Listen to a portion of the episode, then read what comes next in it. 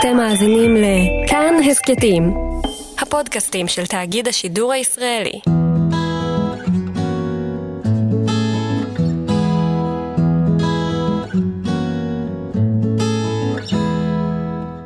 שלום לכם, אתם אה, איתנו בכאן תרבות, 104.9 וגם 105.3 FM וגם באפליקציות שלנו, אה, יישומונים כאן וכאן אודי.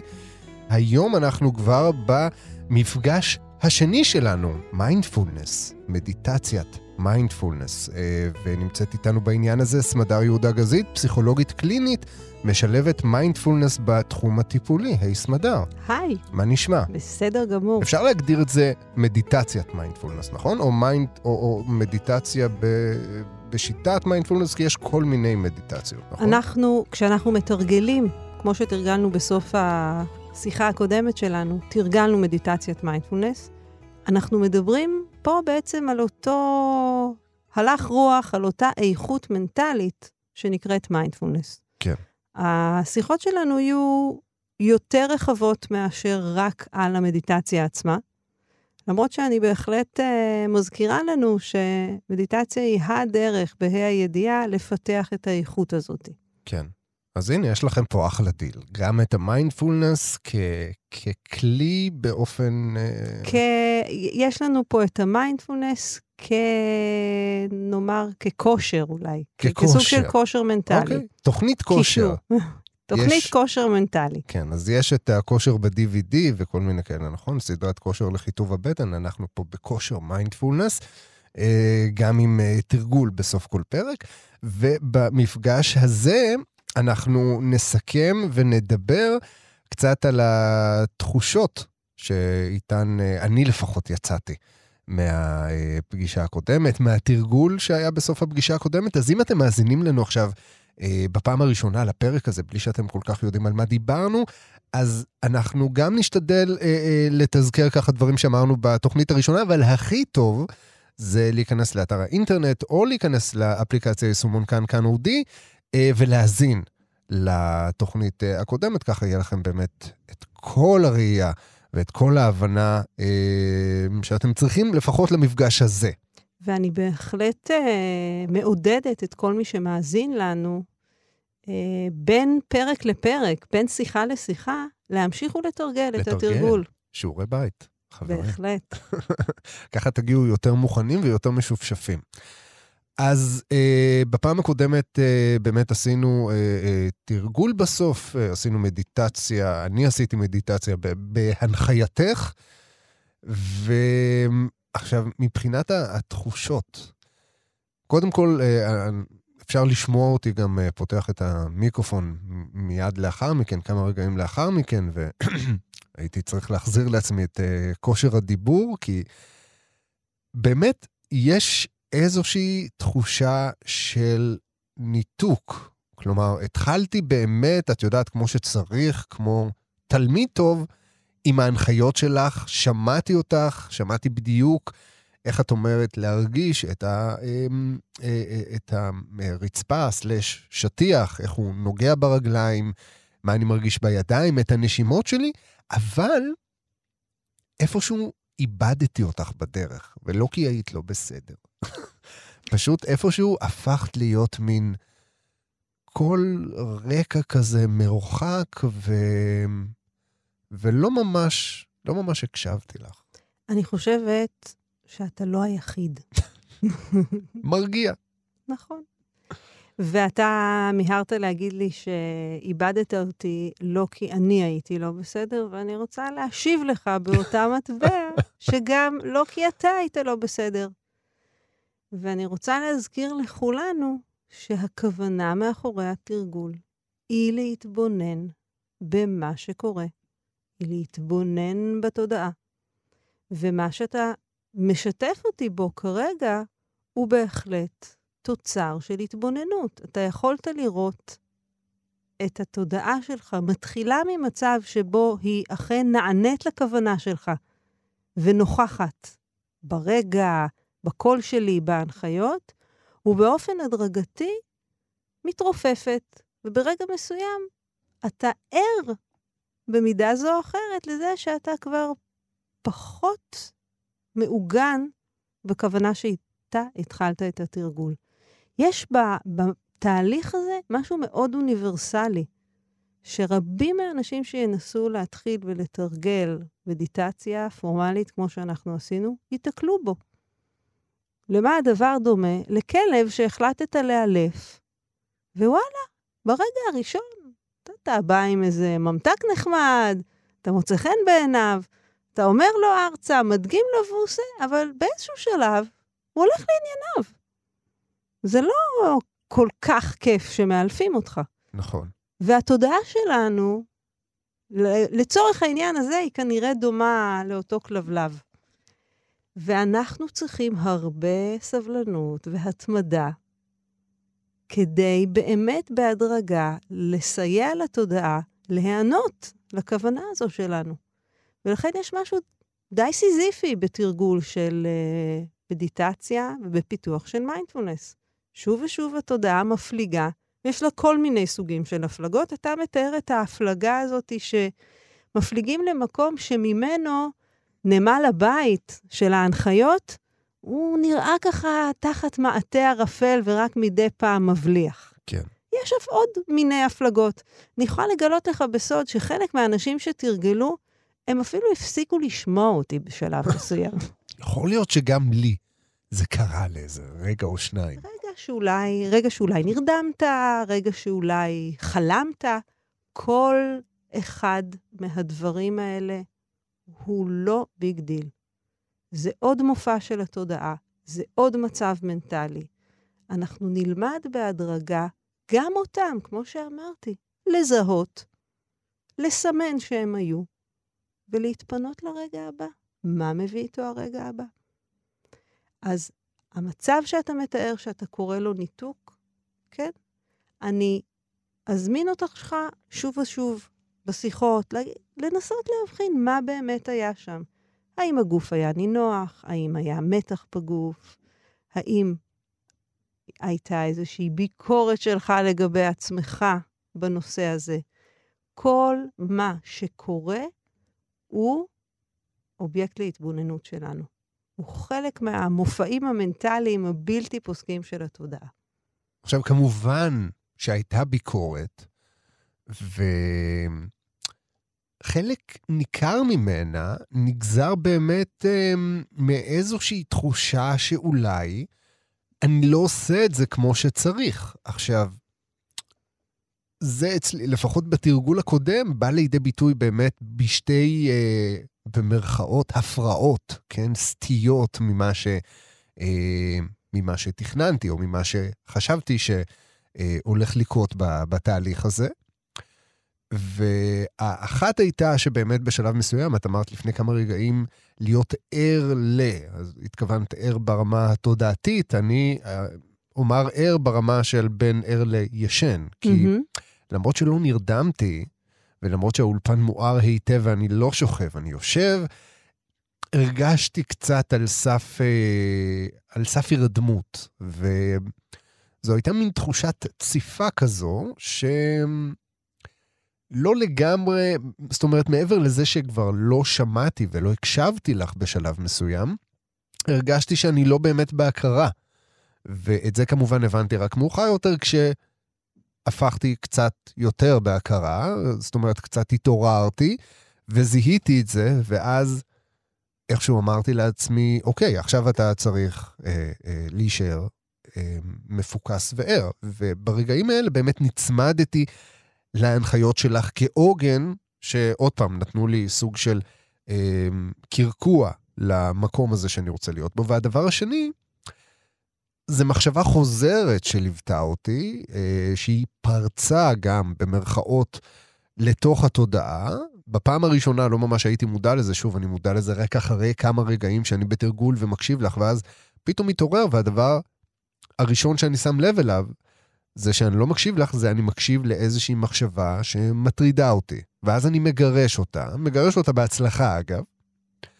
ואחרי כמה רגעים, גם של ניתוק, גם של פה, ושוב פעם את הופכת לקול קטן ברקע, אני שוב מוצא את עצמי מתעורר במרכאות בתוך עיסוק באותה מחשבה, שאני שוב מגרש אותה.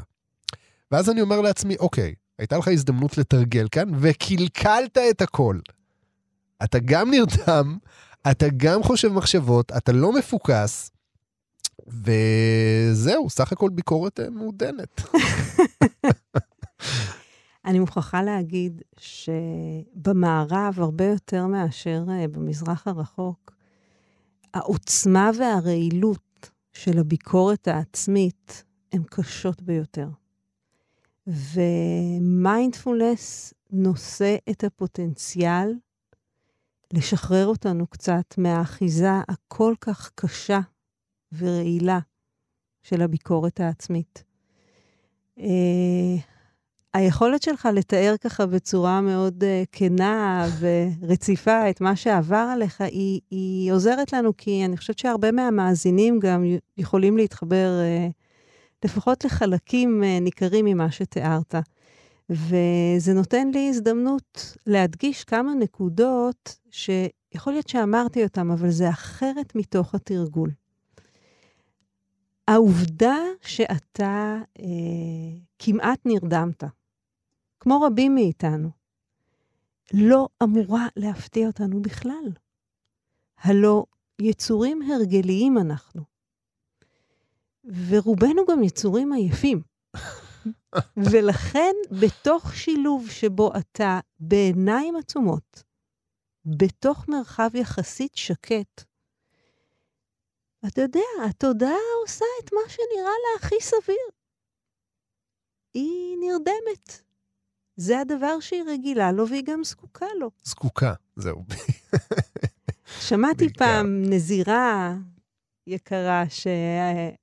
נזירה של הרבה מאוד שנים, והיא אמרה, אתם יודעים שכשתלמידים באים אליי ואומרים, אני כל פעם נרדם בתרגול, מה, מה אני יכול לעשות נגד זה? ואז היא אומרת, אני תמיד אומרת להם, בוא תתחיל מזה שתנסה לישון יותר בלילה. שזה פתרון לא רע בתור התחלה. אני חושבת שזה פתרון מאוד פשוט, והתשובה שלה בעיקר ממחישה איך גם בעניין הזה, אנחנו מנסים ללכת ראש בראש עם המציאות. והלך רוח של מיינדפולנס אומר, בוא קודם כל תפגוש את המציאות, ותפגוש אותה במבט רך וסבלני. אז בוא נתחיל מזה שאתה עייף. ובהינתן שאתה עייף, ואתה מקבל את הזכות לעצום את העיניים, ושיש לך מדי פעם שקט ואני לא מפריעה לך עם ההנחיות שלי, אז יש רגעים של הרדמות. האם זה אומר שאתה לא עושה את התרגול בסדר? אין לזה שום קשר, כיוון שאם יכולת להבחין בכך שנרדמת כאשר התעוררת, הרי לך רגע של מיינדפולנס. רגע שבו חזרת אל הרגע הזה ושמת לב מה קורה. אני מתעורר. אני אומרת את זה לא כהלצה, זה ממש כך. זה רגע יקר של מיינדפולנס. הרגעים שלפניו, הם היו רגעים שבהם לא היית במיינדפולנס. אכן. ויש לא מעט כאלה בתוך התרגול. התרגול הוא לא נמדד בהאם הגעתי ל-100 אחוזי מיינדפולנס או לא. התרגול הוא הזמנה לנכוח ברגע הזה, ואנחנו רוצים לראות האם זה יתאפשר. יתאפשר רגע אחד? יופי. יתאפשר עשרה? יופי. לא יתאפשר בכלל? יופי. אני יכולה לראות מה קורה. העמדה הבסיסית שלנו בתרגול היא עמדה צנועה. אתה לא שולט כל כך בתודעה שלך כפי שהיית רוצה לחשוב. אז אם אתה יכול לעצור ולהגיד, פה הלכתי ושקעתי, ואז פתאום קולך העיר אותי. אוקיי, קולי העיר אותך, ומה היה שם? ואז אתה יכול להגיד, אז אמרתי לעצמי, אוח, אתה מה זה לא בסדר שנרדמת? זה רגע קריטי. אם אתה נשאר בלהרגיש לא בסדר עם זה שנרדמת, אין כאן את המיינדפולנס. יש כאן רגע של אשמה. אבל אם אתה יכול, כמו לעלות קומה, ולזהות את ההתרחשות הזאת, אפרופו המושג שהשתמשתי בו, מטה-קוגניציה, אתה לא רק בתוך התוכן הספציפי של אתה לא בסדר, אלא אתה יכול לעלות קומה ולהגיד, הא, ביקורת עצמית. הנה ביקורת עצמית. אני מתבונן במה הקוגניציה שלי מייצרת. אני כבר לא מתעסקת בתכנים, אלא רוצה לזהות קטגוריות, נטיות. וכאן אנחנו נגלה שההתבוננות והזיהוי הם אכן גורמים שבונים את החופש שלנו. בהדרגה הזיהוי הזה עוזר פחות להישאב לתוך מלכודות הדבש האלה. אני אומרת מלכודת דבש כי יש איזה מין הנאה עקומה מלהגיד לעצמי, אני לא בסדר, אני לא בסדר, ואני חושבת שמתוך זה אני גם אהיה יותר בסדר בפעם הבאה. זה ממש לא עובד ככה. אנחנו מתאמנים גם בפיתוח של עמדה הרבה יותר רכה כלפי עצמנו. זיהית שאיתו נרדמת? אוקיי, no big deal. תמשיך. זיהית שאתה ביקורתי? no big deal. תמשיך. אנחנו רוצים לפגוש כל מה שמופיע, פחות או יותר, באותה עמדה. ומכאן אני אעבור לשאלה שלך לגבי המחשבה החוזרת. אתה יודע? כן. Welcome to the club. זה מה שרובנו נגלה. עוד מחשבות ועוד מחשבות. לפעמים הן חוזרות על עצמן, לפעמים הן מחדשות את עצמן. זה מה שיש שם.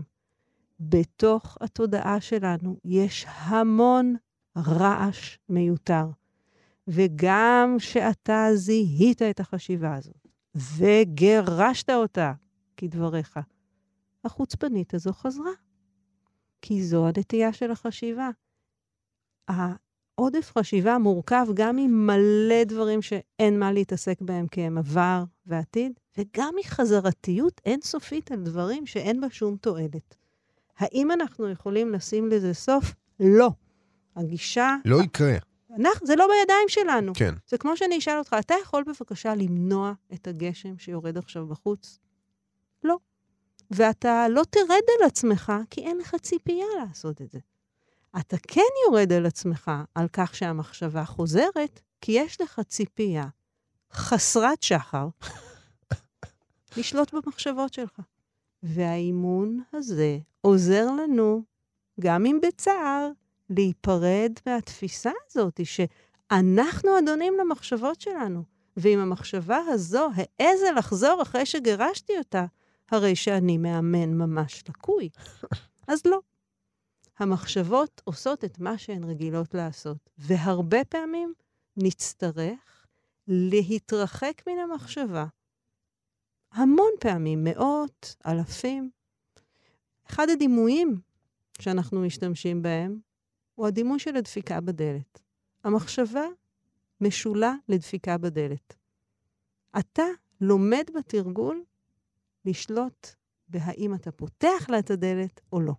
כלומר, אתה יכול לזהות שהיא שם, והיא אומרת לך, אבל רז, זה קצר, זה קצר, רק שאלה... זה ייקח שנייה ממש.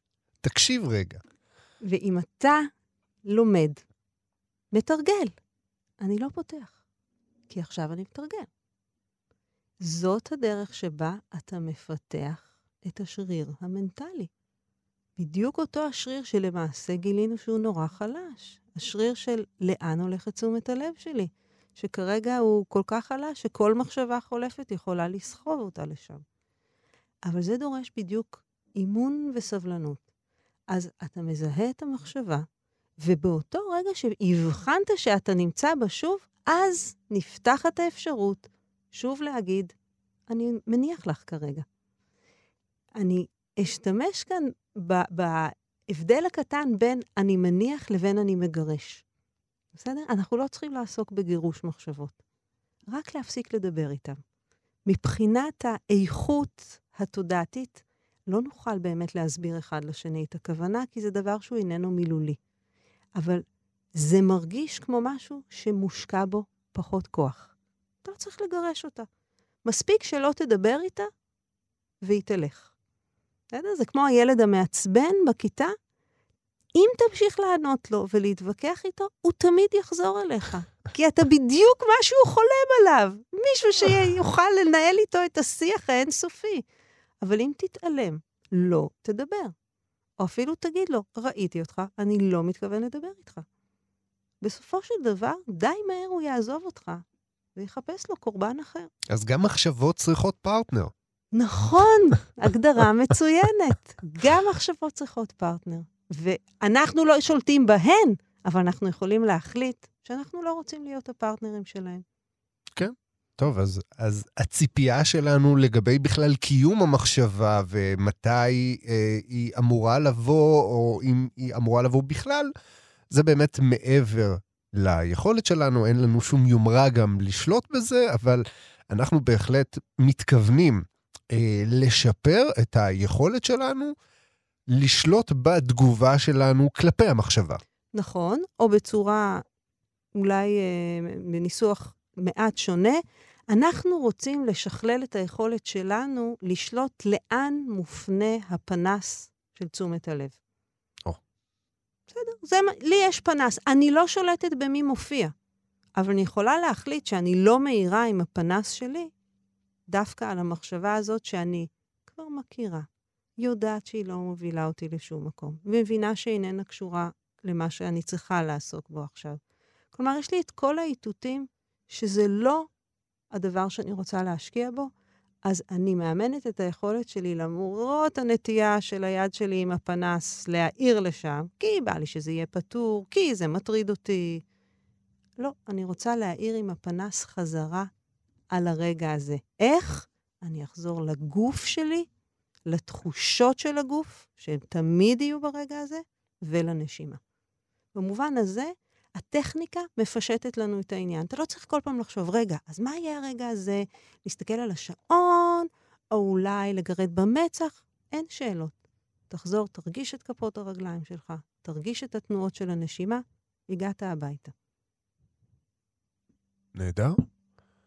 אז זה נראה לי אחלה הכנה לקראת התרגול השני. נכון, בהחלט. שנתחיל בו ממש, ממש עכשיו. אז בהנחה ולא אה, האזנתם עדיין, אם אתם שומעים אותנו עכשיו בשידור, ה, אה, בשידור הרדיו, כן? אתם לא יכולים עכשיו לקפוץ אה, פרק אחורה, אז תעשו את זה אחר כך. אבל אולי נחדד אה, הנחיות לגבי איך אה, נכון לשבת, איפה. בשמחה. אז דיברנו על כך שלרובנו, שאנחנו מתרגלים מתחילים, יהיה טוב לשבת בכיסא או בכורסה נוחים, לא ממש אה, להישכב אה, באיזו צורה מקורבלת או אה, מזמינת שינה. מזמינת שינה, זהו. נקרא לה מזמינת שינה. פוליטיקלי קורקט למזמינת שינה. אלא נשב כשכל הגב שלנו תמוך על ידי המשענת, שהישבן שלנו תמוך על ידי המושב.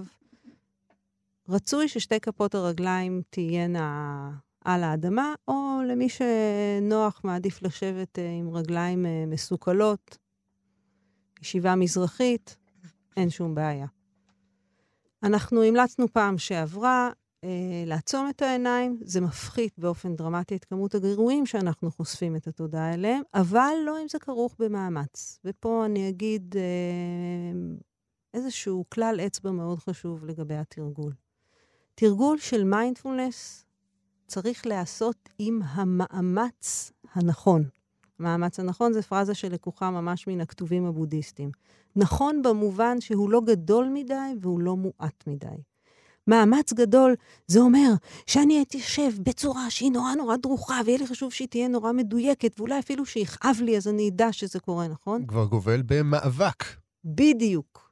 אנחנו רוצים להיות במצב שאין בו מאבק. אנחנו לא נאבקים בגוף, אנחנו לא נאבקים במחשבות. אנחנו נוכחים ואנחנו מניחים. הנקודה הזאת נורא חשובה, נחזור אליה, נתזכר אותה. אם אתה מוצא את עצמך במאבק, תתחיל מלחזור לנשימה ולהרפות את הגוף. אין שום מאבק, שום, ללא יוצא מן הכלל, אין שום מאבק שדרוש או שיש לו מקום בתוך תרגול של מיינדפולנס. אוקיי. Okay. אז אני מתמקם. ולטובת אלה שרק עכשיו מצטרפים, אז יש לנו טיפה אה, אקזוטיקה, יש לנו את מצילות הפתיחה והסיום שילוו אותנו אל התרגול וממנו.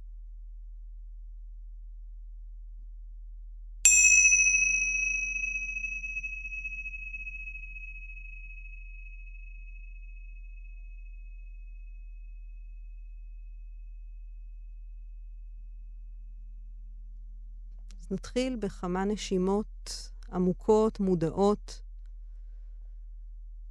שבהן אנחנו רוצים להתחיל לאסוף את עצמנו אל הרגע הזה, משלל המקומות שהיינו בהם, עסקנו בהם.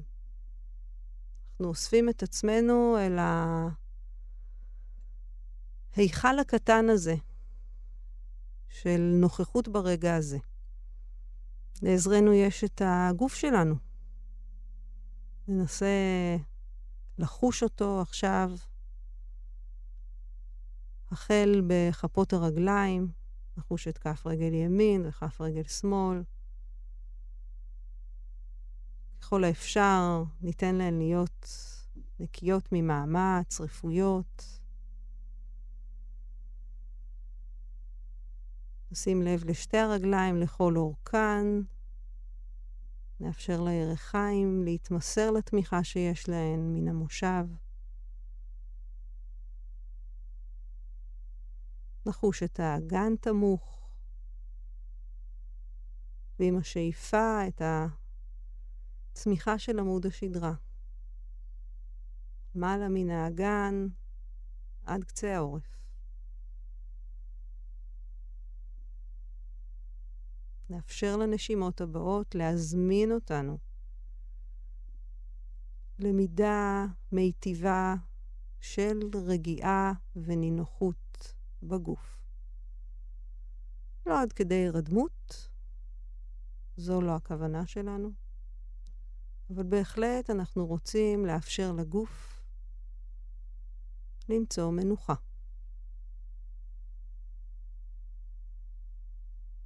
נחוש את חגורת הכתפיים.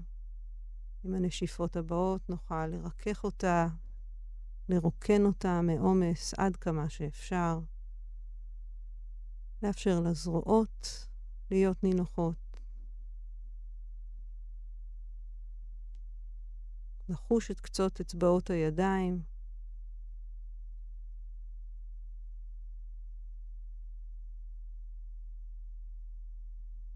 גב הראש בהמשך לגב. נניח למפרקי הלסתות, להיעשות רפואיים, לשרירי הפנים לנוח.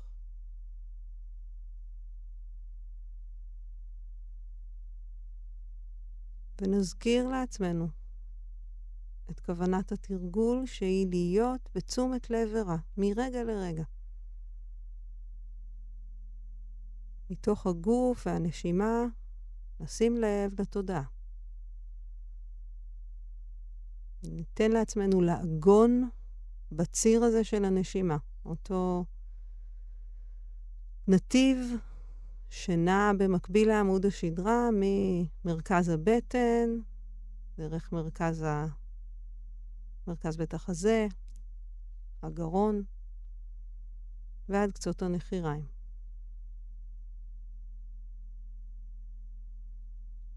ברגעים האלה אנחנו רוצים להניח לחשיבה ולהעביר את מרכז הכובד אל חוויית הנשימה ואל הגוף.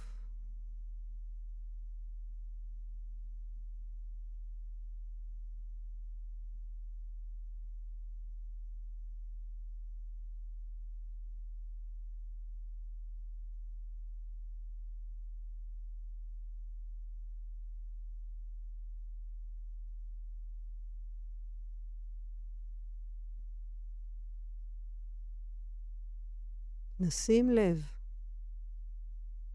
האם הפלגנו במחשבות? לא קרה כלום? אין צורך בנזיפה או בבהלה? פשוט בנינוחות נחזור לשאיפה הזאת שמתרחשת ממש עכשיו. לנשיפה שאחריה.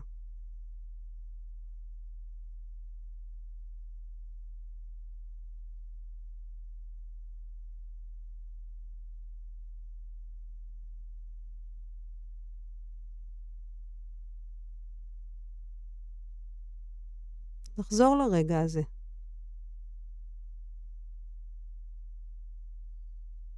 נוכל אולי להבחין עד כמה התודעה עמוסה, או שאולי כרגע יש בה מרחב לשהייה עם הנשימה בלבד?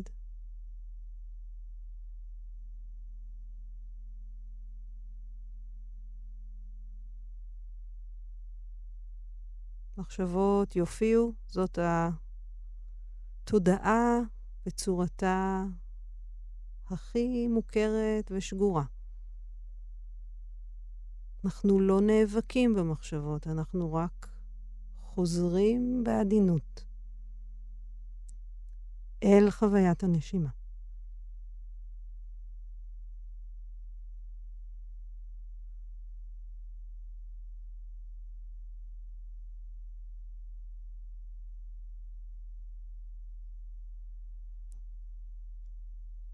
תודעת מראה.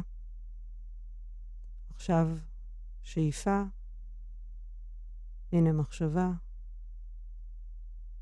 אוי, אולי ביקורת, ושוב נשימה. למעשה, אנחנו לא מנסים להגיע לשום מקום. כל פעם, כאן ועכשיו.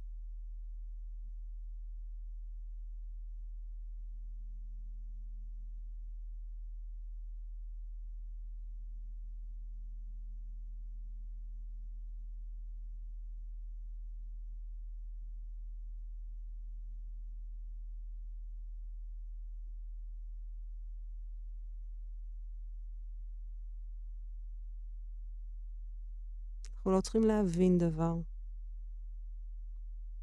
אנחנו לא מתאמצים להצליח. המקסימום שאנחנו עושים הוא לחזור לחוש את השאיפה הזאת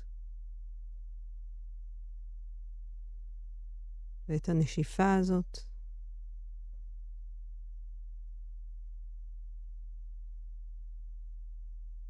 מה שבא, ברוך הבא. נסמן ונחזור לעוגן שלנו.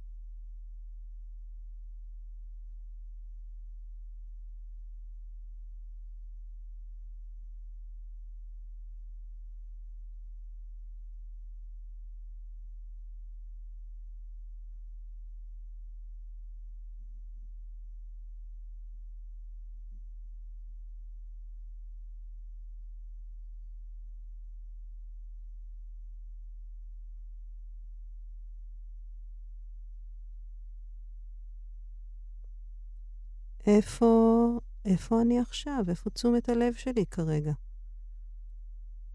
מה מצב התודעה? אם היא מנומנמת או ערנית?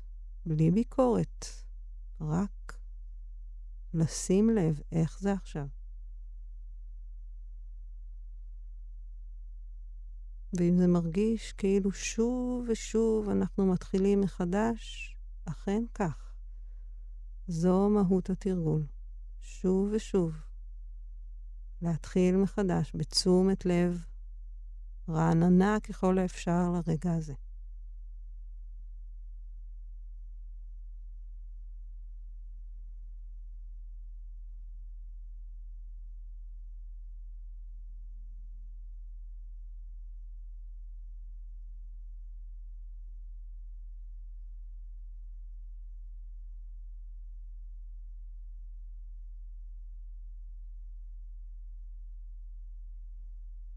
שנשמע את המצילות שמסיימות את התרגול. ניתן גם להן להיות עבורנו אמצעי שמחזיר אותנו אל הרגע הזה.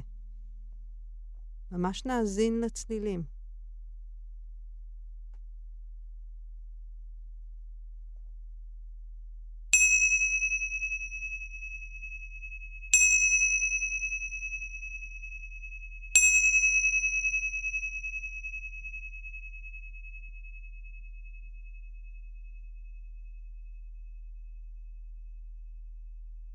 הנה, זה... זה תמיד קורה לי אחרי. אה, אז עד כאן אה, המפגש השני שלנו.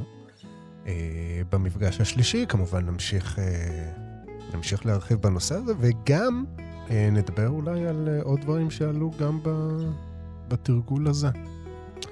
אז סמדר יהודה גזית, פסיכולוגית קלינית, משלבת מיינדפולנס בתחום הטיפולי. תודה רבה לך שהגעת אלינו שוב. תודה לכם. מזכירה למאזיננו לפרגן לעצמם, לתרגל.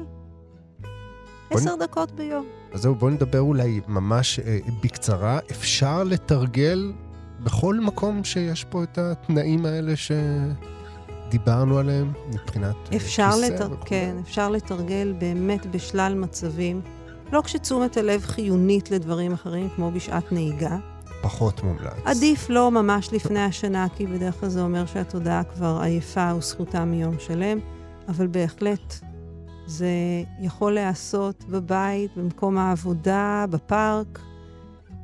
עשר דקות זה לא הרבה זמן. הרבה פעמים אני אומרת לאנשים, אם מישהו היה מתקשר, מישהו חשוב לכם וזקוק לעשר דקות שיחה, הייתם מוצאים ביום? אז דמיינו שקיבלתם שיחה מעצמכם ומהתודעה שזקוקה למרחב הזה של ההבראה, ההחלמה, השקיטה. אה, נסו את זה. אז אם היינו יכולים להקליט את התוכנית הזאת בתנאי uh, סאונד אופטימליים ב... על חוף הים, זה היה, זה היה באמת נפלא. ולכם אבל יש אפשרות לעשות את זה. אז אתם יכולים לקחת אותנו איתכם uh, לכל מקום, גם לים, גם אם זה שיעור חופשי ככה, או איזה שעה מתה uh, שהתפנתה לכם ובא לכם uh, אפילו לטעון את עצמכם בעוד אנרגיות להמשך היום. אז אתם לגמרי יותר ממוזמנים. אז אנחנו נשתמע כאן בפעם הבאה. Uh, עד אז אתם כמובן מוזמנים גם להאזין לפרק הזה שוב, וגם להאזין לפרק הראשון שלנו, אם uh, עדיין לא האזנתם לו, ואתם יודעים מה, גם אם כבר כן האזנתם לו. אז תשמעו את שניהם uh, ביחד, ואת זה אתם יכולים לעשות גם באתר האינטרנט שלנו בכתובת www. כאן.org.il/פודקאסט, או הכי פשוט, באפליקציה היישומון שלנו, של כאן אודי, תחת קטגוריית שלמות. גם הפרקים האלה שם, וכל הפרקים האחרים שעוד יבואו בקרוב.